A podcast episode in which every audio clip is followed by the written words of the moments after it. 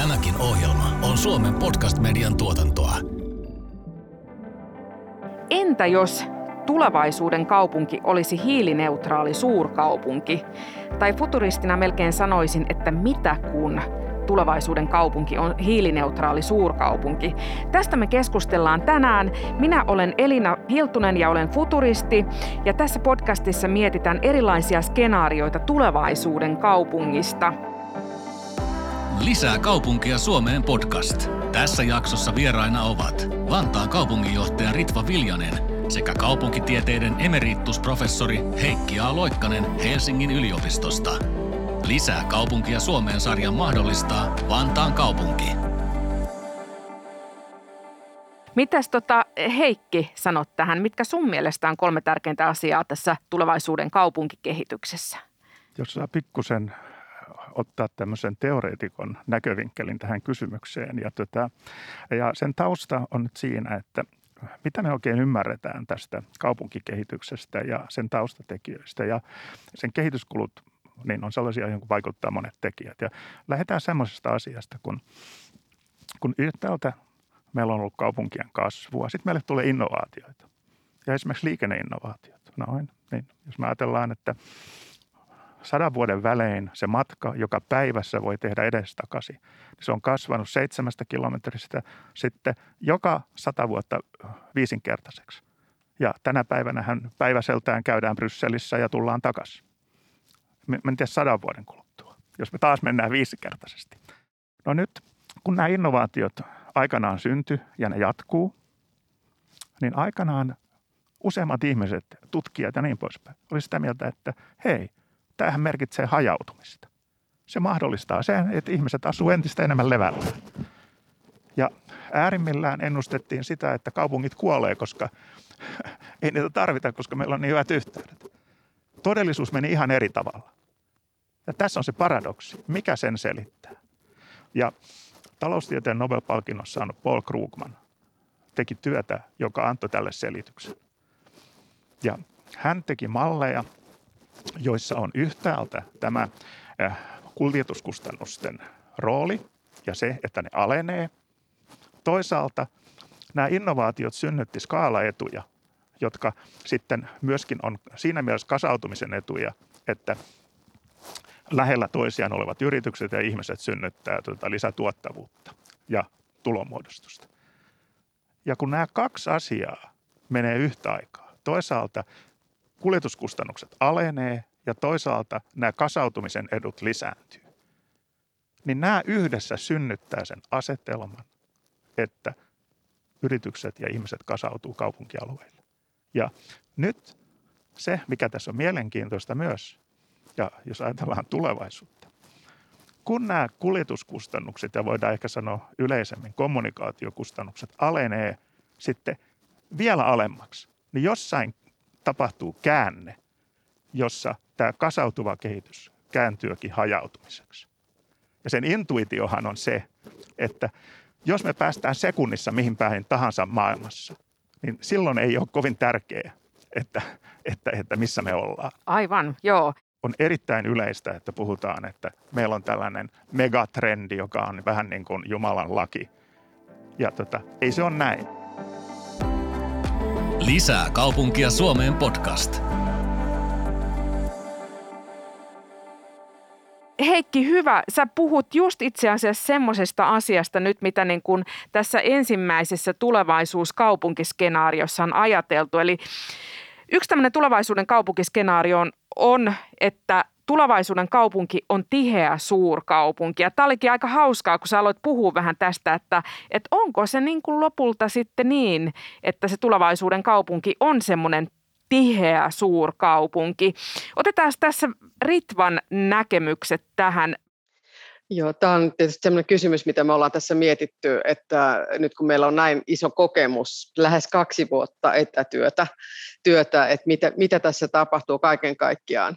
Meidän näkökulmastahan nyt tämä etätyö, laajamittainen etätyö, mitä meilläkin on tehty, niin, niin, niin, niin se ei ole lopettanut kaupungistumista. Eli vaikka meillä pikkusen, siis meiltä puuttuu tällä hetkellä ulkomainen muutto Suomeen, mutta kotimainen muutto itse asiassa kiihtyi Vantaalle – Eli, eli me, me ollaan edelleenkin niin Suomen nopeimmin kasvava kaupunki ja tota, meidän ennusteiden mukaan niin se ei, ei vähene. Tämä oli mun mielestä Heikin analyysi oli tosi mielenkiintoista kuulla, että tämä ei ole niin kuin tämä megatrendi ei ole Jumalan sana, vaan se lähtee niin kuin, että se, se voi tapahtua toiseenkin suuntaan, suuntaan men, menemistä, mutta tota, kyllä työnantajan näkökulmasta niin kyllä tässä etätyössä meillä on tarve myöskin saada työyhteisöt olemaan yhteisöinä, että ne on niin kuin yhteisö, sosiaalinen pääoma ja sen sosiaalisen pääoman kasvattaminen ja vahvistaminen on, on tullut meille yhä tärkeämmäksi. Meitä on lähtenyt ihmisiä, jotka ovat palkattu viime vuonna sen takia, kun ne, he, he, he sanovat, että he eivät ole päässeet nyt mukana tämän etätyön aikana tähän sosiaaliseen yhteisöön, että ei jaksa. Ja tämä on ollut selvää, että mä luulen, että melkein kaikki työnantajat, nyt kun mietitään koronan jälkeistä työelämää, niin me tiedetään, että etätyöhön ja siihen itsemääräämisoikeustyöhön annetaan enemmän, mutta kyllä meillä on tarve myöskin pitää kiinni tästä työyhteisöstä. Todennäköisesti mekin siirrytään siihen, että etätyötä voi tehdä päivän pari viikosta, mutta ei sillä tavalla, että me ei olla henkilöä nähty esimerkiksi puolentoista vuoteen käytännössä, muuta kuin videoyhteyksien välityksellä. Sitten tota, tämä, mikä, kyllä mä jaan ihan täysin professorin kannan siitä, että tämän päivän innovaatiot syntyy kohtaamisessa, ja se on to- todennäköisempää kaupungissa kuin muualla. Meillä on paljon täällä erilaisia työpaikkoja, hyvin, hyvin tota, jakaantunut, ää, niin kuin siis erikoistunut työelämä. Tänne kun tulee yrittämään, niin täältä saa sellaisen verkoston ympärilleen, joka auttaa saavuttamaan sun, niin kuin hyviä tuloksia. Täällä on koulutuspaikkoja, täällä on ihmisille palvelu, palveluita ja täällä on sellaista niin kuin kivaa, elävää kaupunkikulttuuria, ja siinä mielessä mä jotenkin, kyllä mä uskon siihen näkymään, että kaupungistuminen jatkuu. Että mekin odotetaan, että kymmenen vuoden aikana Vantaalle todennäköisesti muuttaa edelleen noin 50 000 ihmistä lisää. Miten tämä Vantaan niin kun, ö, tulevaisuus, tuleeko Vantaa kasvamaan niin kun korkeussuunnassa vai leveyssuunnassa enemmän? Joo, vaikka meillä on näinkin iso näkymä, että, että 5000 ihmistä vuodessa, niin, niin, niin meillä kasvetaan nyt sisäänpäin. Et me ollaan tehty ihan linjapäätös. Me hyväksyttiin juuri meidän yleiskaava ja, ja, ja tota, me on tehty linjapäätös siitä, että me kasvataan sisäänpäin, eli me tiivistetään, että meillä nyt tietysti ää, nämä kaupunkikeskustat tehostuu, että, että jos meillä oli entinen standardi kolme kerrosta, niin nyt on uusi standardi vähintään kahdeksan kerrosta. Ja, ja, mutta tällä me säästetään se luonto. Eli me halutaan taata vantaalaisille, jokaiselle vantaalaiselle, että luontokohde on enintään 300 metrin päässä. Ja sitten tätä kaupunkia, vaikka tämä tiivistyy näinkin paljon ja kasvaa ylöspäin, niin esimerkiksi meille, tulee, meillä käytetään viherkerrointa, eli, eli pitää käyttää, tulee viherkattoja ja, ja ekologisia ratkaisuja tosi paljon. Meidän uuden kaupungin talonkin katolle tulee asukkaiden puutarhat. Oi, Eli se tulee olemaan tämmöinen monitoimitalo. Tuleeko sinne kaupunginjohtajan oma puutarha myös? se, se on liian hurja skenaario, että mä asuisin työpaikallani, ehkä okay. muuta. Okei, okay. mites Heikki sä vastaat tähän, että sä heitit todella mielenkiintoisen näkemyksen siitä, että, että välttämättä, että kasvaako ne kaupungit tulevaisuudessa vai tullaanko me sittenkin siihen, että se niin kuin hajautuu. Mutta nyt maailmalla äh, on ollut aika paljon, puhutaan tämmöistä megakaupungeista, eli kaupungit, missä on yli 10 miljoonaa ihmistä asuja. Nämä on niin kuin hurjia paikkoja. Miten sä näet niin kuin tämmöisen näkökulman sitten versus sit se, että, että kaupungit alkaa vähän niin kuin, niin kuin kaupunkien merkitys ehkä voi tulevaisuudessa vähän vähentyäkin? No, meillä on paljon sellaisia tutkimuksia, jotka sanoo, että suurimmat kaupungitkin todennäköisesti kasvaa. Että ne erässä mielessä on liian pieniä.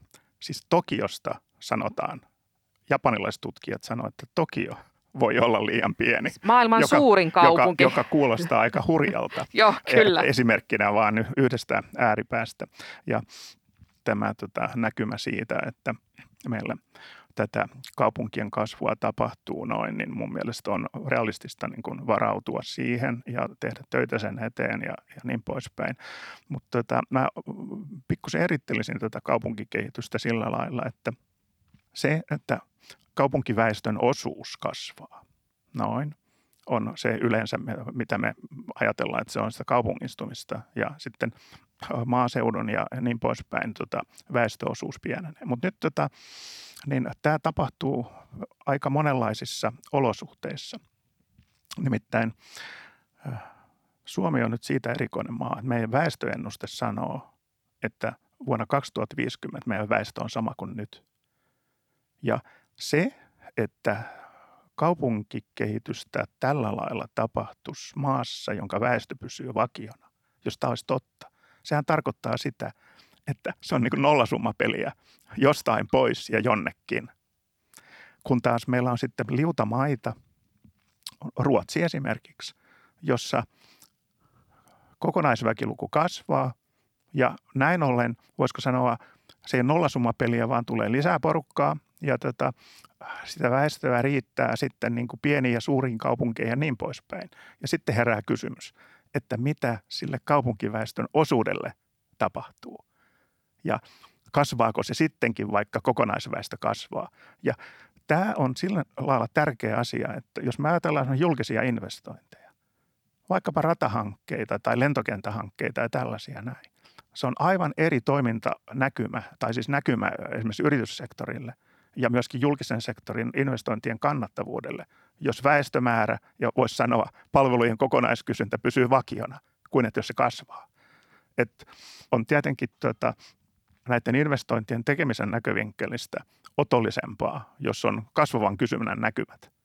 Ja jos tämä väestöennuste on totta, niin meidän ongelma on vähän siinä, että tämä palvelujen käyttöpuoli ei kasva ja näin ollen ne tuotot ikään kuin siitä niistä investoinneista jää alhaisemmiksi ja, ja, ja itse asiassa rajoittaa meidän investointimahdollisuuksia. Toinen seikka, jonka ottaisin esille, on kaupunkien koko jakauma. Et mitä sille tapahtuu? Eli kun me puhutaan niin kuin suurkaupungeista, niin nehän on sen jakauman pää, ne suurimmat. Mutta siellähän on sitten niitä keskikokoisia ja pieniä ja niin poispäin. Ja herää kysymys, että mitä sillä puolella on tapahtunut? No monissa maissa nämä kaupunkien suhteelliset kokoerot on säilynyt samana sata vuotta. Ja nyt tätä, Suomessa säilyy tämä asetelma tämän kaltaisena myös aika pitkään. Pois lukien sitä, että Helsinki on ollut tavallaan työmarkkina- ja asuntomarkkina-alueena. Mä en puhu siis hallinnollisena kaupunkina – niin on ollut tavallaan suuri. Tämän pääkaupunkiseudun kasvu ja tota, sitten yliopistokaupunkien kasvu on viime vuosikymmeninä ollut voimakkaampaa kuin yleinen kaupunkien kasvu. Ja näin ollen se kaupunkien koko jakauma on muuttunut niin, että voisiko sanoa isojen kaupunkien dominanssi tässä suhteessa on kasvanut. Ja nyt tota, tämä tietenkin herättää sen kysymyksen, että ää, ihan aidosti voi tietysti aina kysyä, että onko tämä jotenkin niin kuin, tervettä tai epätervettä. Mm, niin onko se hyvä vai huono asia, niin, näitä ja, ja tota, mun mielestä niin Ritva Viljanen toi minusta hyvin esille niitä syitä, minkä takia kaupungin kasvuilla on hyvä peruste. Mutta sitten voidaan kuitenkin kysyä tota, esimerkiksi maapolitiikkaan nähden ja myöskin eräisiin muihin asioihin liittyen, että, että kun yleensä me ajatellaan niin, että hyötyjä maksaa. Ja monessa maassa, jos kaupunkialueelle investoi, hankkii maata, sitä kaavoitetaan niin poispäin, niin se investoija joutuu maksamaan aika merkittävät maankäyttömaksut, jotka on suhteessa paitsi siihen, että – mitä ne julkiset investoinnit on arvoltaan, joita joudutaan tekemään sitten siinä ympäristössä. Ja myöskin niillä sitten tuota, voidaan leikata tätä maan arvon nousua. Ja näin ollen niin tämä muuttaja joutuu punnitsemaan sitä, että kannattaako tuonne mennä, koska tuolla on sisäänpääsymaksu. Ja nyt tätä, meillä taas tahtoo olla niin, että enemmänkin näitä inframaksuja tai in, infrapuoltakin rahoitetaan sitten yleisistä varoista – ja näin ollen se tulee niin kuin kaikkien jaettavaksi. Ja voi kysyä, että pitäisikö meidän itse asiassa hinnoitella tätä sisäänpääsyä, jos näin sanotaan. Ja tässä on se juttu, että monet ajattelevat, että toihan on ihan kauhea ajatus. että tota, rajoitetaan tuolla lailla yritysten suurkaupunkeihin pääsyä. Mutta siinä on se juttu, että tämä vaikuttaa maan hintaan. Jos yrit, yrityssektori joutuu maksamaan lisämaksuja, jotka menee niille kunnille, niihin hienoihin hankkeisiin, mitä niillä on, ja infraan, niin niiden maksuhalukkuus maasta tietenkin alenee. Ja näin ollen se alentaa maan hintaa. Ja viime kädessä se, mistä se rahoitus tulee pal- paljolti, on itse asiassa se, että meillä onkin alhaisemmat maanhinnat. Ja tota, tämä on sellainen asia, jota ei yleensä käsitellä. Mä en ole koskaan kenenkään kunnallispoliitikon käyneen läpi tämmöistä asetelmaa. Ja sama koskee esimerkiksi verorakennetta, että kun voisi sanoa, että julkisen talouden opit sodan jälkeisestä ajasta lähtien, niin on olleet sitä, että paikallisverotuksen muoto pitäisi pikemminkin olla kiinteistöverotus kuin tuloverotus. No nyt pitää ihan Ritvalta kysyä, että mitä sanot näistä Heikin aika radikaaleistakin näkemyksistä?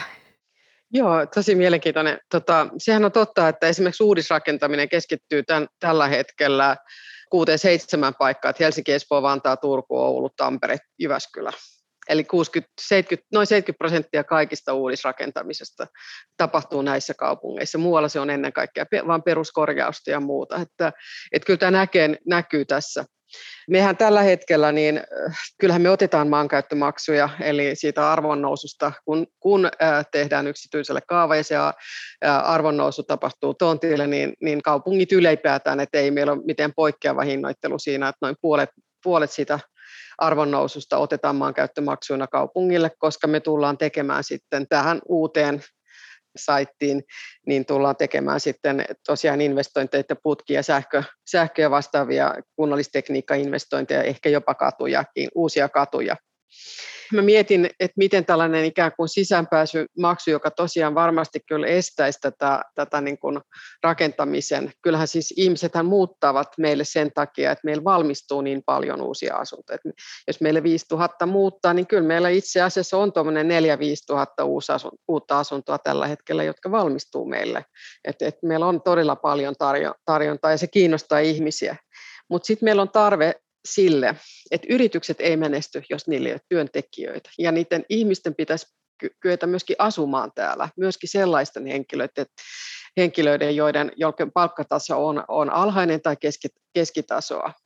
Ja eli nyt, nyt nämä päätökset pitää olla sellaisia, että se ei mene kaikki nämä sisäänpääsymaksut mene niihin asuntojen hintoihin, se minua niin kuin tässä mallissa kyllä, kyllä huolettaisi, huolettaa hyvinkin paljon. Mitä sanoo Heikki ja Loikkanen tähän?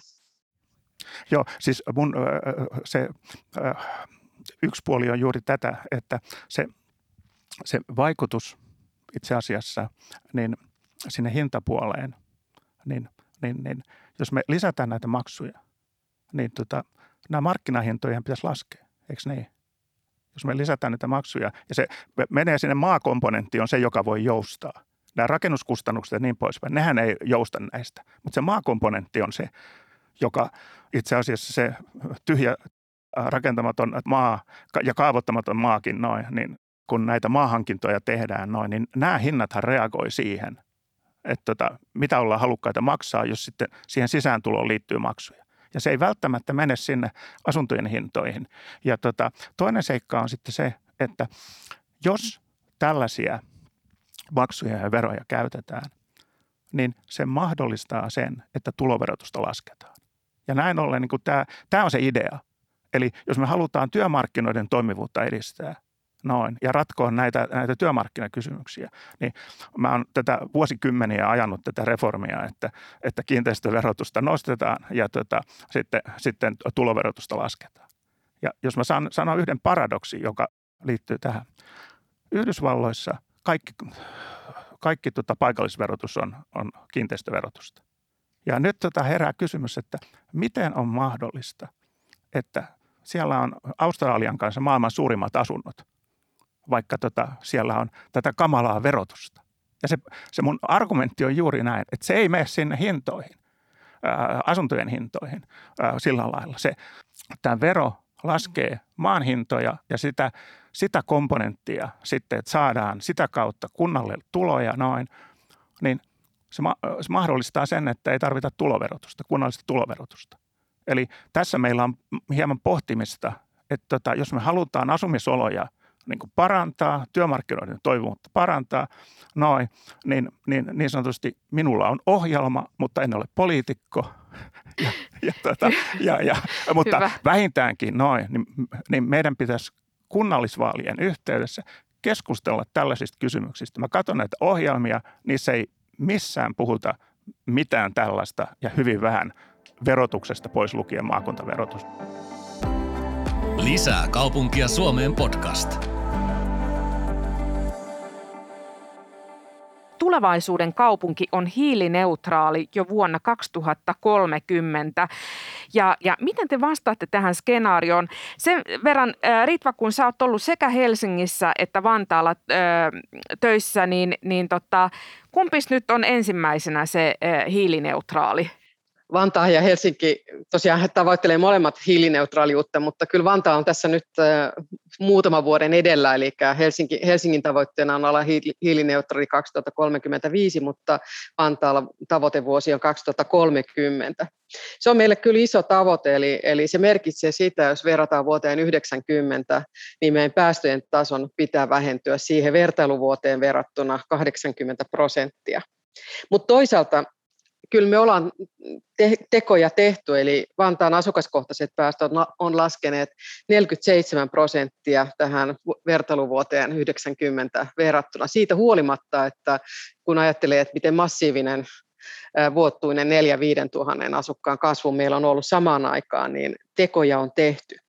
Keskeisiä osia on tietysti, ensimmäinen täytyy sanoa, että meidän Vantaan energia tekee tässä paljon, me lopetetaan fossiilin käyttö, Meillä on fossiilittomassa energiantuotannossa 26. Sitten toinen on, että Vantaahan on ollut perinteisesti yksityisautoilun kaupunki, koska meillä on monia keskuksia. Nyt siirrytään joukkoliikenteeseen. Me on saatu kehäradalla ihmisiä siirtymään joukkoliikenteeseen. Tällä hetkellä suunnitellaan rati, ratikkaa, jossa on arvioitu, että 80-90 000 ihmistä päivässä käyttäisi ratikkaa, että saadaan tuhansittain auto, autoja pois päivittäisestä li, liikenteessä. Sitten kyllä meidän ihmistenkin pitää tota käyttäytymistä muuttua ja, ja, ja tota, me ollaan saatu esimerkiksi öljyn käyttö vähentymään 80 prosenttia Neljäs linja meillä on kiertotalous. Me ollaan rakentamisen Green Deal tehty ja se tarkoittaa esimerkiksi sitä, että meillä kun rakennetaan näin hurjasti, niin maamassoja, betonia, rakennusmateriaalia kierrätetään rakennuspaikasta toiseen.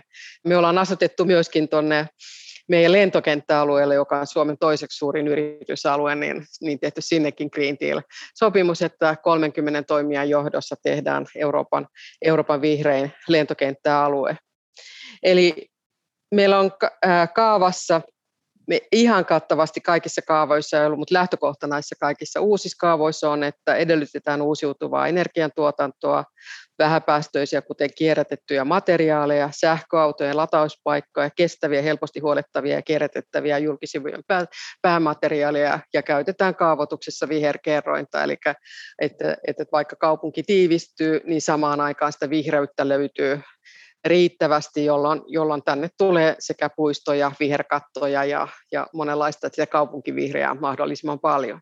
Kuulostaa tosi hyvältä, eli käytännössä tarkoittaa sitä, että nämä ei ole vain sanahelinää tämmöiset, että Vantaasta tulee hiilineutraali, vaan, vaan siellä on ihan nämä konkreettiset niin kuin askeleet, että miten siihen päästään. Ja tämä on mun mielestä hirveän hieno juttu. Miten Heikki, semmoinen kysymys sulta, että, että näetkö, että meillä voi yleensä olla kaupunkeja enää tulevaisuudessa, jotka ei tähtää siihen hiilineutraaliuteen? No, meillä on asioita, jotka vaikuttaa äärimmillään globaalisti – muutokset, jollo, josta ei voi eristäytyä sitten yksittäiset kaupungit. Sitten on tietenkin niitä asioita, jotka seuraa esimerkiksi valtakunnan politiikasta ja vaikuttaa Vantaalle niin kuin muuallekin. Ja tota, esimerkiksi vero- ja tukiasioita ja tällaisia, jotka, jotka on tota, sitten sieltä valtion taholta tai sitten EU-suunnalta ja niin poispäin.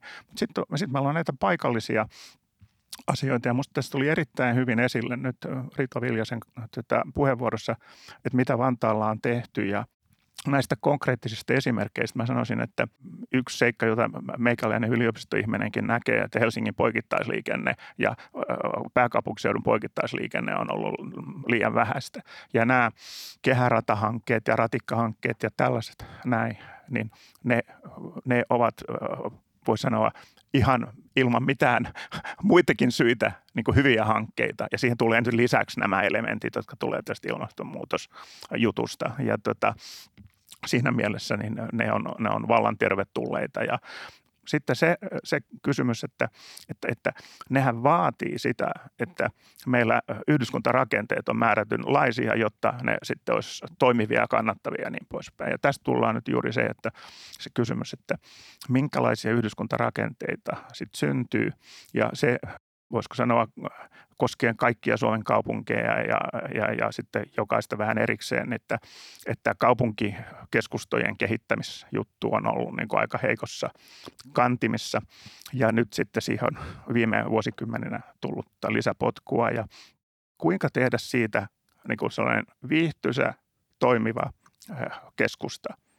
Ja tämä, että ne edellytykset sen vanhan rakenteen pohjalle tehdä sitä, niin ei ole, ei ole tota niin kuin, se ei ole helppoa ja, ja, ja tota, eikä niitä aina voi pitää hirveän onnistuneina.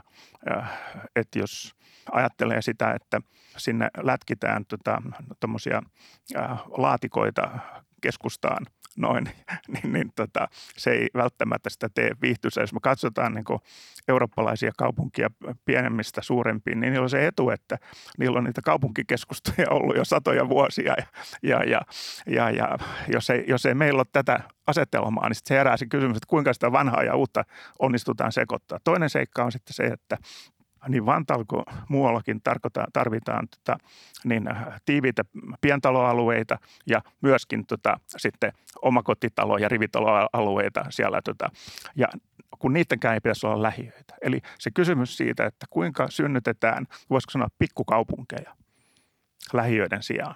Nimittäin ne sitten mahdollistaa ne, että ne on sitten myöskin niitä raidepysäkkejä, jossa on riittävästi tiheyttä sillä lailla, että tota, ei tarvitse autoa käyttää kun menee sinne. Voi mennä pyörällä tai kävellen tai niin poispäin. Eli se on osa tätä. Eli tässä on niin kuin isoja asioita ja pieniä asioita. Eli kaupunginjohtajalla on paljon töitä, josta osa on jo tehty. Hyvä. Nämä olikin oikeastaan todella hyvät tämmöiset niin kuin loppusanat, että päästetään Ritva töihin. Siellä on vähän tekemistä vielä, että päästään hiilineutraaliin Vantaaseen, joka on hieno tavoite ja johon mun mielestä pitää jokaisen kaupungin hyvin nopeasti nyt niin kuin tänä päivänä pyrkiä. Eli me tiedetään, miten vakava asia tämä ilmastonmuutos on ja nyt just tuli vähän aikaa sitten tämä IPCCn uusi raportti, joka oli vähän ikävää asiaa, mutta mun mielestä sen pitää todella toimia monille kaupungeille ja kunnille niin kuin tämmöisenä viimeisenä herätyspamflettina siihen, että meidän täytyy tehdä kaupungeista ilmastoystävällisiä. Kiitoksia oikein paljon mun ihanille vieraille. Kiitos Ritva, kiitos Heikki. Kiitoksia kuulijoille. Ja jos kuulijat piditte tästä jaksosta, niin muistakaa seurata meitä Spotifyssa tai tilatkaa ja arvostelkaa meidät Apple Podcastissa, niin silloin te kuulette heti ensimmäisten joukossa meidän uudet jaksot. Lisää kaupunkia Suomeen podcast.